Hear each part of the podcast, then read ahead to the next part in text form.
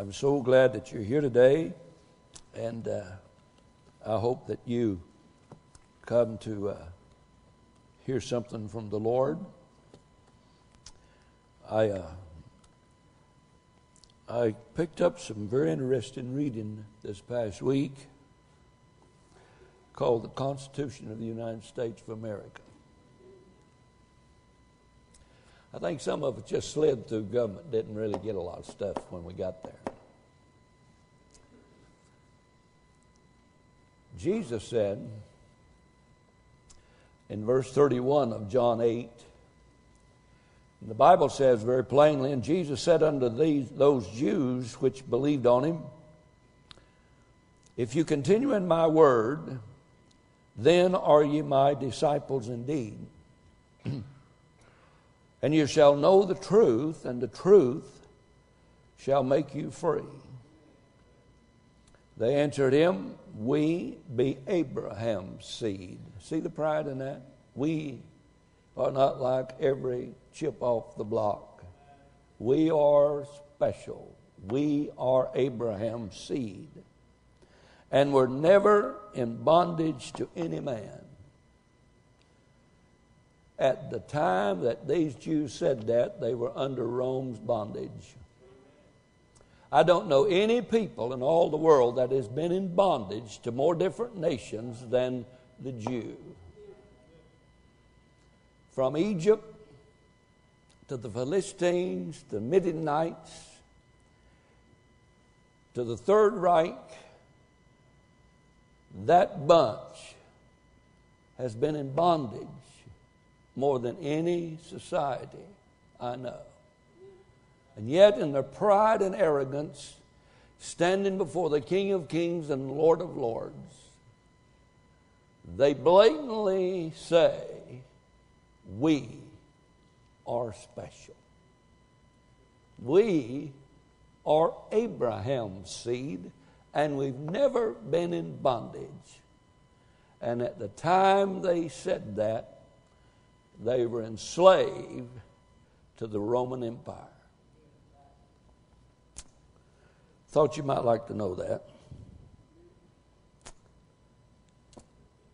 How sayest thou, ye shall be made free?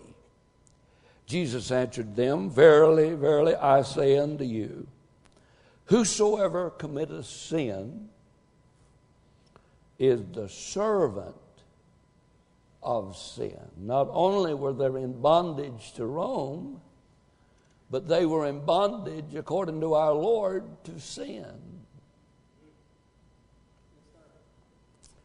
God did not birth us to be slaves. We were born to be free. And the servant abideth not in the house forever, but the son abideth forever. If the Son, therefore, shall make you free, ye shall be free indeed. Born to be free. I read this the other day. These truths to be self-evident that all men are created equal. And they are endowed by their Creator with certain unalienable rights, that among these are life, liberty, and the pursuit of happiness. Born to be free. Read something the other day. You might have heard this in your life. We, the people of the United States, in order to form a more perfect union, establish justice, ensure domestic tranquility, provide for the common defense, promote the general welfare, and secure the blessings of liberty for ourselves and our posterity. We ordain and establish this Constitution for the United States of America.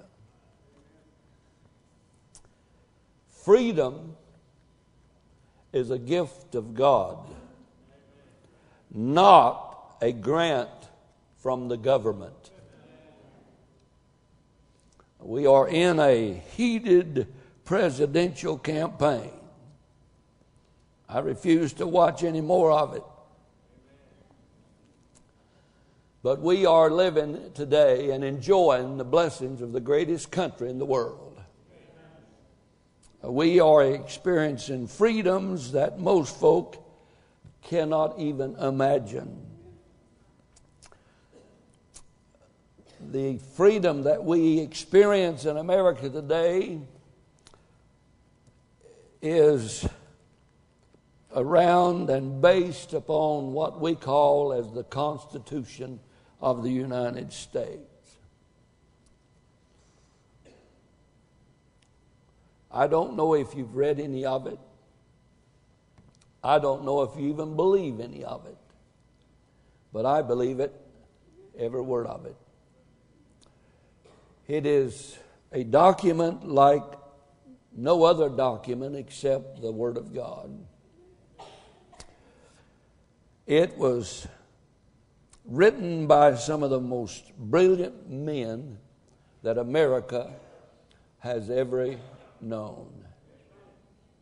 It was such an amazing document that within the document itself is the provision that if in the time and history it needed to be changed, it put in itself the right to be amended.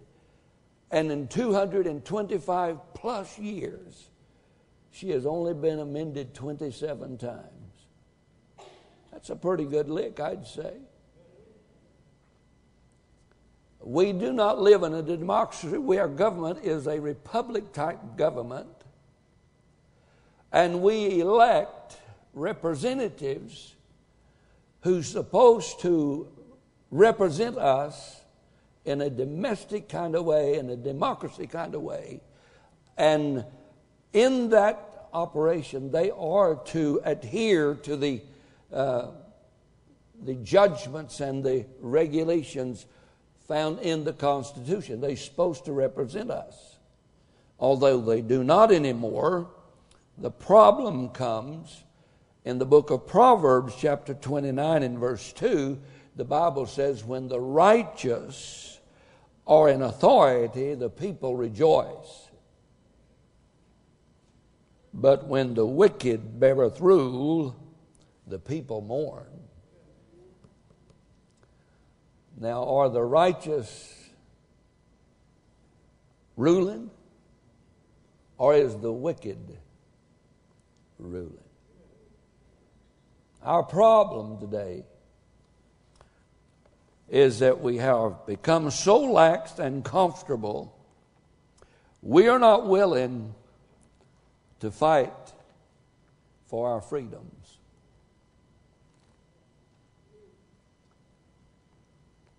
Freedom is not free. And we act as though they're going to be here all the time.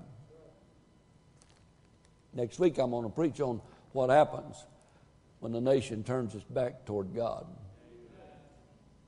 And you say, well, I come to hear the gospel. See me after service. I'll give you one of these. We are born to be free.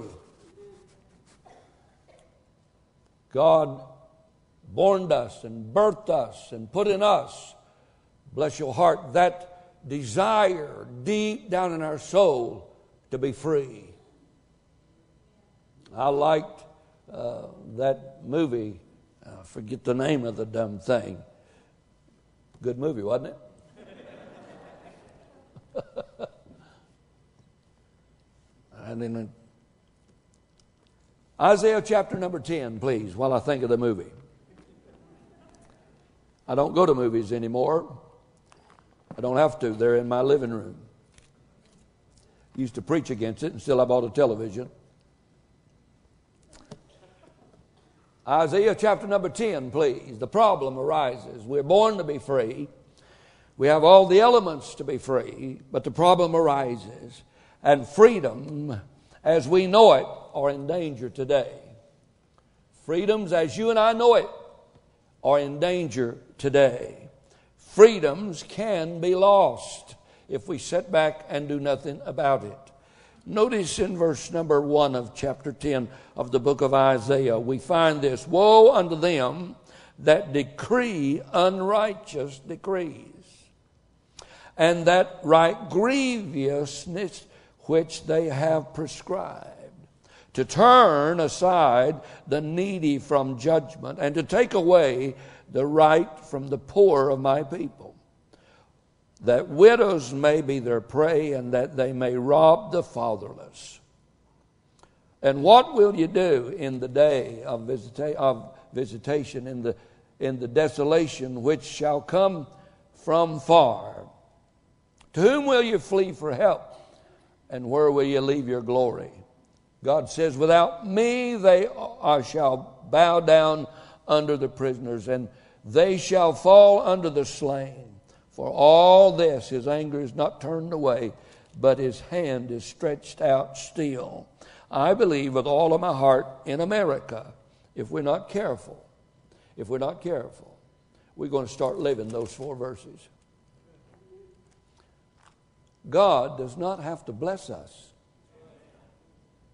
Did you hear me? God does not have to bless America. We are not the only superpower in history.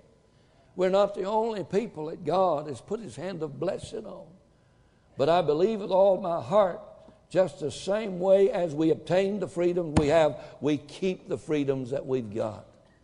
Notice, if you would please, we are born to be free. For instance, Adam and Eve was born with a choice, if you please. They could choose to be free, or they could choose to be in bondage. They could choose to obey God, or they could choose to disobey God. Is that not so? And God made them that way. Not only God has born us to be free, but if you remember Moses, when he stood before Pharaoh, he had a message from God. You know what that message was? Set my people free. We have a mandate from God. God wants to give us the gift of freedom. The law in the Bible talks about a law of Jubilee. You know what that was? Every 7 years, the year of Jubilee rolled around, and that was the year that freedom, that any slave that had bonded himself and enslaved himself for a debt, every 7 years, everybody went free. God wants us to be free. Now, the way you're looking at me, you remind me of the Jews in the text that looked at Jesus and said, why is he talking to me about freedom? You ever heard of a diet? You know why you have diets? You're in bondage to food. Hello? The Declaration of Independence didn't handle that one. The Constitution of the United States did not say you can eat and eat and eat and eat because you're a slave to your eat. Well, it's getting better all the time, ain't it? I said it's getting better all the time. You're just like that Jew bunch, don't need this. You're just like that bunch of Jews that looked at Jesus and said, well, who do you think you are? We are the children of Abraham. We are not in bondage. God knows we are in America. We live under the Declaration of Independence, under the Constitution of the United States. We can vote. We are free. Are you? Are you really free? Jesus came to set people free who thought they were already free, but they were in bondage to their neck. Jesus said, if the Son make you free, you shall be what? Free indeed. Could I ask you a question today? Are you free? You're really free. We're blessed in America with freedoms that most folk never experience. For instance, the freedom to worship. You can go any place today, worship any way you want to. You can worship bulls, cows, bullfrogs, anything you want to. In America, you have that freedom. Can anybody say amen? Amen. Somebody said, well, one more sermon like this, and I'm going to go worship the cows. We have freedom of worship. We have the freedom of speech. You can say anything to anybody you want to. You're big enough to back up. Amen. Amen. And it didn't take me long to find out I wasn't free to say what I wanted to everybody. I wanted to. And we enjoy freedoms of the press. We enjoy freedoms to bear arms. Some of you guys right today probably healed to the head. If somebody would start shooting in here, the baptistry is my hole. Anybody in that hole, I will kick you out. Because the safest place in the world, if somebody pulled out a gun here, would be at Vietnam. The freedom to bear arms. They're trying to take that away from us. The freedom of speech. They're trying to take that away from us in the disguise of political correctness. Profiling. Tolerance. And so forth and so on. Don't say anything about the LGBT gay crowd. You got to be politically correct. They're taking away from us the freedom of speech, the First Amendment. They will try to take away the Second Amendment, and on and on and on. And I'm saying to you today, we experience a lot of freedom, the freedom to vote. Now, I know some of you folks already decided not to vote because you don't like who's running. Then you don't have one thing to say about how everything turns out. Amen. You just might as well go to Russia and vote for Big Daddy Little Kid. As far as I'm concerned, if you, well, I don't like Trump or I don't like Hillary. I can't blame you there. But I think they're the only two choices. And if you stay home, I hope your bullfrog drowns the next time they jump in your buttermilk. This freedom we have is worth voting for. And if you don't like who you're praying for, voting for, pray that God may change them, and then vote according to the dictates of the Word of God. This freedom we have is not free, bless your heart. And I want you to know, we have freedom to criticize and complain. And God knows, some of you folk use that a lot. And you have a right, you have a free to do that. I'm going to hire somebody, name him Marshall, and call him the complaint department. But American Christians like we today, we enjoy freedom, like political freedom, and we enjoy personal freedom. We've been saved. We've been born again. We've been set free. Thank God. We're on our way to heaven. Hell is a past, and hell is a figment of somebody's memory. Thank God we're free in America. We're free to vote. We're free to make choices. We need to enjoy these freedoms and take them not for granted. But our freedoms are not free. They're purchased at a tremendous price. Someone has said some 3 million Americans have paid the ultimate price so that you may go vote for the president or vote for your representative or vote for whoever you need to vote for. And what a price our Lord paid for our personal freedom. But God commended His love toward us, and while we were yet what? Sinners, Christ died for us. God bless our loving Savior who died that you and I might be saved. Notice the context, verse 31, the Bible talks about in the book of John, chapter number 8, it talks about the Jews. It talks about the Jews. Notice in verse down through there, I'll show it to you in verse 33, Abraham's seed. And then it talks about a servant, a slave.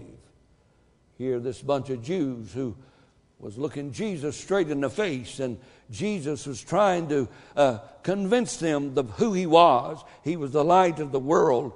He had come from the Father.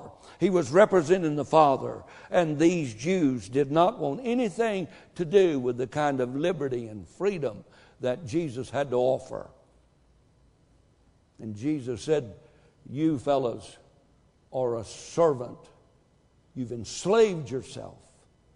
You're servants to sin." Is that what he said? I said, is that what he said? You see, slavery and freedom are kind of come in many forms. You think about it, if you would please. A slave is someone who's trapped by something or someone. Our forefathers were trapped by the King of England. Read the Declaration of Independence and see the complaints that our forefathers had against the King of England and the political hierarchy of the day. And that's the reason they said that when in the course of human events it becomes necessary for our people to dissolve the political bands which have connected them with another, and assume among the powers of the earth the separate and equal station to which the laws of nature and nature's God entitles them.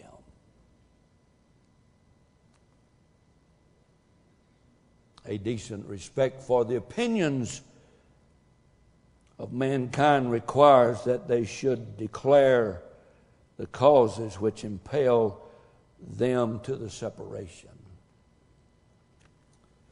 Slavery,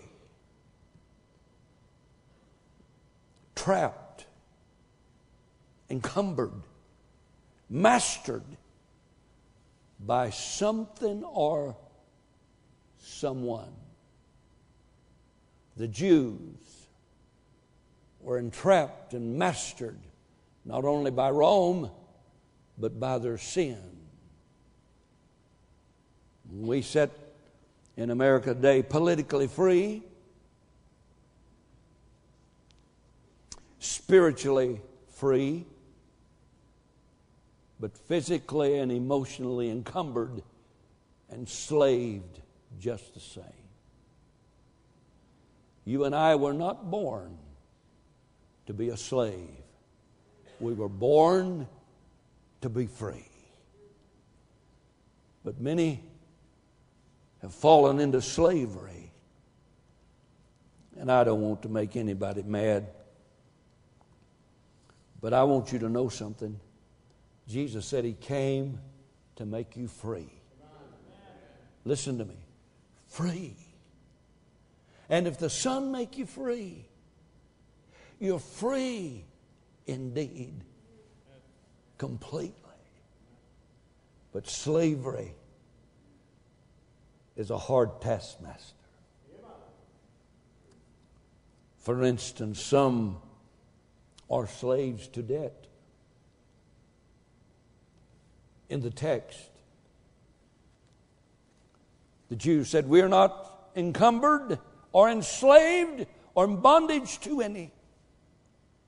You see, in the Bible era, in the Bible times, if a person owed a debt and did not have the wherewithal to pay the debt, they could sell themselves into servitude and pay the debt. They could sell themselves to the debtor, or they could sell themselves to someone else who had the money, and they get the money. He could pay the debt, but yet the man was a slave to his beneficiary until he had paid the debt. These Jews said, "We're not in bondage to anybody. Why? We know how to handle our money. We are financially independent.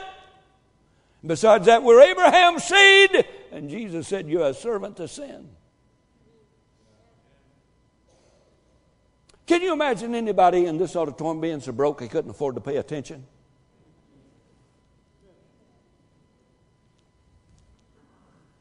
Can you imagine anybody falling for the blue light special down at Walmart?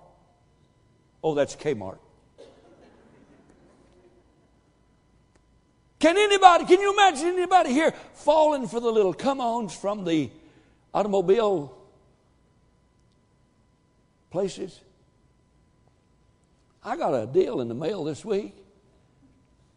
They have found somebody that wants to give me $23,000 for my Toyota truck. Somebody in America wants to buy my truck for $23,000. And I can take that $23,000 and pay them $50,000 for one just like it. But thank God it'll smell new. But I found out for 25 cents you could buy that fragrance new car down at the car wash. That's a lot cheaper than 50 grand.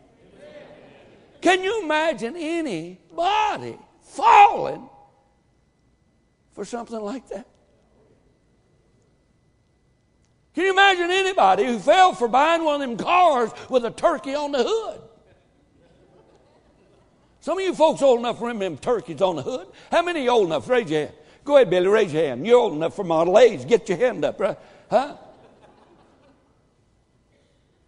What did it cost to finance a Model T, Billy?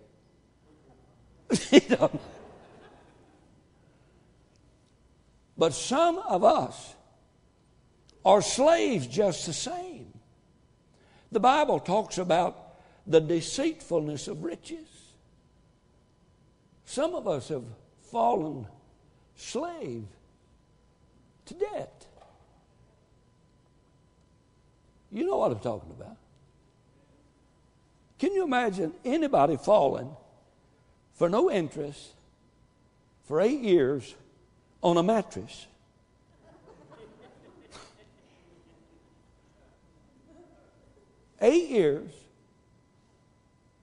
If I didn't make a payment 8 years, I'm sorry, they didn't have the mattress back. With all of its smell, huh? Can you imagine anybody falling for that kind of deal? No interest for 72 months on a car. They just going to add the interest on the front. Slaves to debt. The deceitfulness of riches. Paul said we ought to learn to be content. Is that not so? We're not born to be in debt. We're not born to be encumbered. We're not born to be slaves to debt. Some are a slave today to debt. Some are enslaved in servitude to the flesh. Have you ever heard of such things as social behavior, such as drugs and alcohol, tobacco, gambling, pornography? Well, I could see on your face when I was talking about those Jews. You said, well, I'm one of them Jews. I'm not in bondage. Why is the preacher talking about being free? Same reason Jesus said, I came to make you free. He must have known some of us were in bondage if he said, I came to make you free. And if I make you free, you shall be free indeed. Can you say amen? Huh? Yeah, the flesh. Once the flesh gets addicted to this stuff, you're out of control. You're in bondage. You're a slave to something else, somebody else. And somebody said, preacher, you don't know what you're talking about. Just talk to somebody who now their body is used to drugs and needs the drugs and needs the stimulation. Just ask somebody just how easy it is to say no. Slavery to drugs, alcohol, pornography. Preacher, I didn't come to hear this. Well, I'm glad you're here anyhow. Somebody sitting beside you needs it. You don't. That's good. But some of us are slaves. We're enslaved. We think because we Baptist folk, we're free. Jesus is our Savior. Give me another drink. Jesus is our Savior. Give me another line. You were born to be free. Jesus came to set us free. Amen? Somebody said, preacher, who helped you quit smoking? Same God helped me start. Said, what helped you to quit fighting? The last whooping I took. The last time I thought he was right-handed, that was enough for me. 3 or 4 days I discovered he was left-handed. And I was sucking through a straw because he had broke my jaw and I couldn't open my mouth and eat. That'll break a lot of folk from sucking eggs. Can you say amen? I ain't going to my wife's chicken house no more neither after last night. She went out there. I got the bravest wife in the world. I'm glad I married her. I'm free. She stayed out there a long time, and it's dark, and I thought a booger got her. So I put on my tactical gear, put my K-bar knife in my teeth, and went to the door. And there was a 25-foot-long snake laying in my driveway. I said, remind me not to make you mad at me, would you, wife?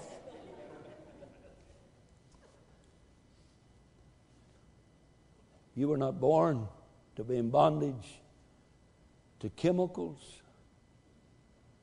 You were not born to be in bondage to death. You were born to be free. And if the Son make you free, you shall be free indeed. Amen. You say, does it work? Sure it works. Some folks are slaves to the past. Oh, what a terrible thing. Somebody said something to you when you were little and it just broke your heart. And you've just got a scar on your heart now. You just ain't never going to get over. And you're just going to pout the rest of your life because somebody said that your kitty cat's breath smelled. Build a bridge and get over it. Trust the Lord with all thine heart, and lean not unto thine own understanding, but in all thy ways acknowledge him, and he shall direct thy paths. You're not the only one that ever had bad things said about you. When I moved from Tennessee to California, at the age of 16, I was 5'1.5" tall.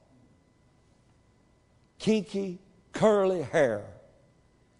Skinny, pimple face. Stick my tongue out, stand sideways. I look like a zipper.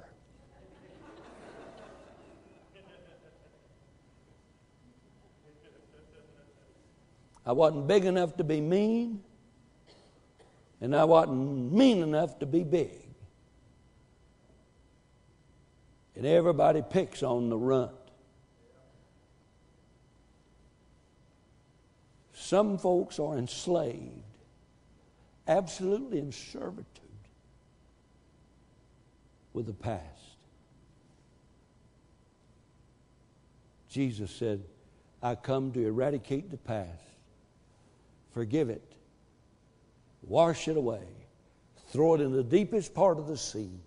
To hide it from you as far as the east is from the west. So just quit pouting about what a raw deal you got. And if you want to see somebody with a raw deal, come with me and I will show you some folks down at the hospital with a raw deal. Come with me and we'll go to the burn clinic and I'll show you some folks with a raw deal. Come to me with some of the funerals that I participate in and perform. And I will show you somebody with a raw deal. But we were not born to mill around in our raw deals.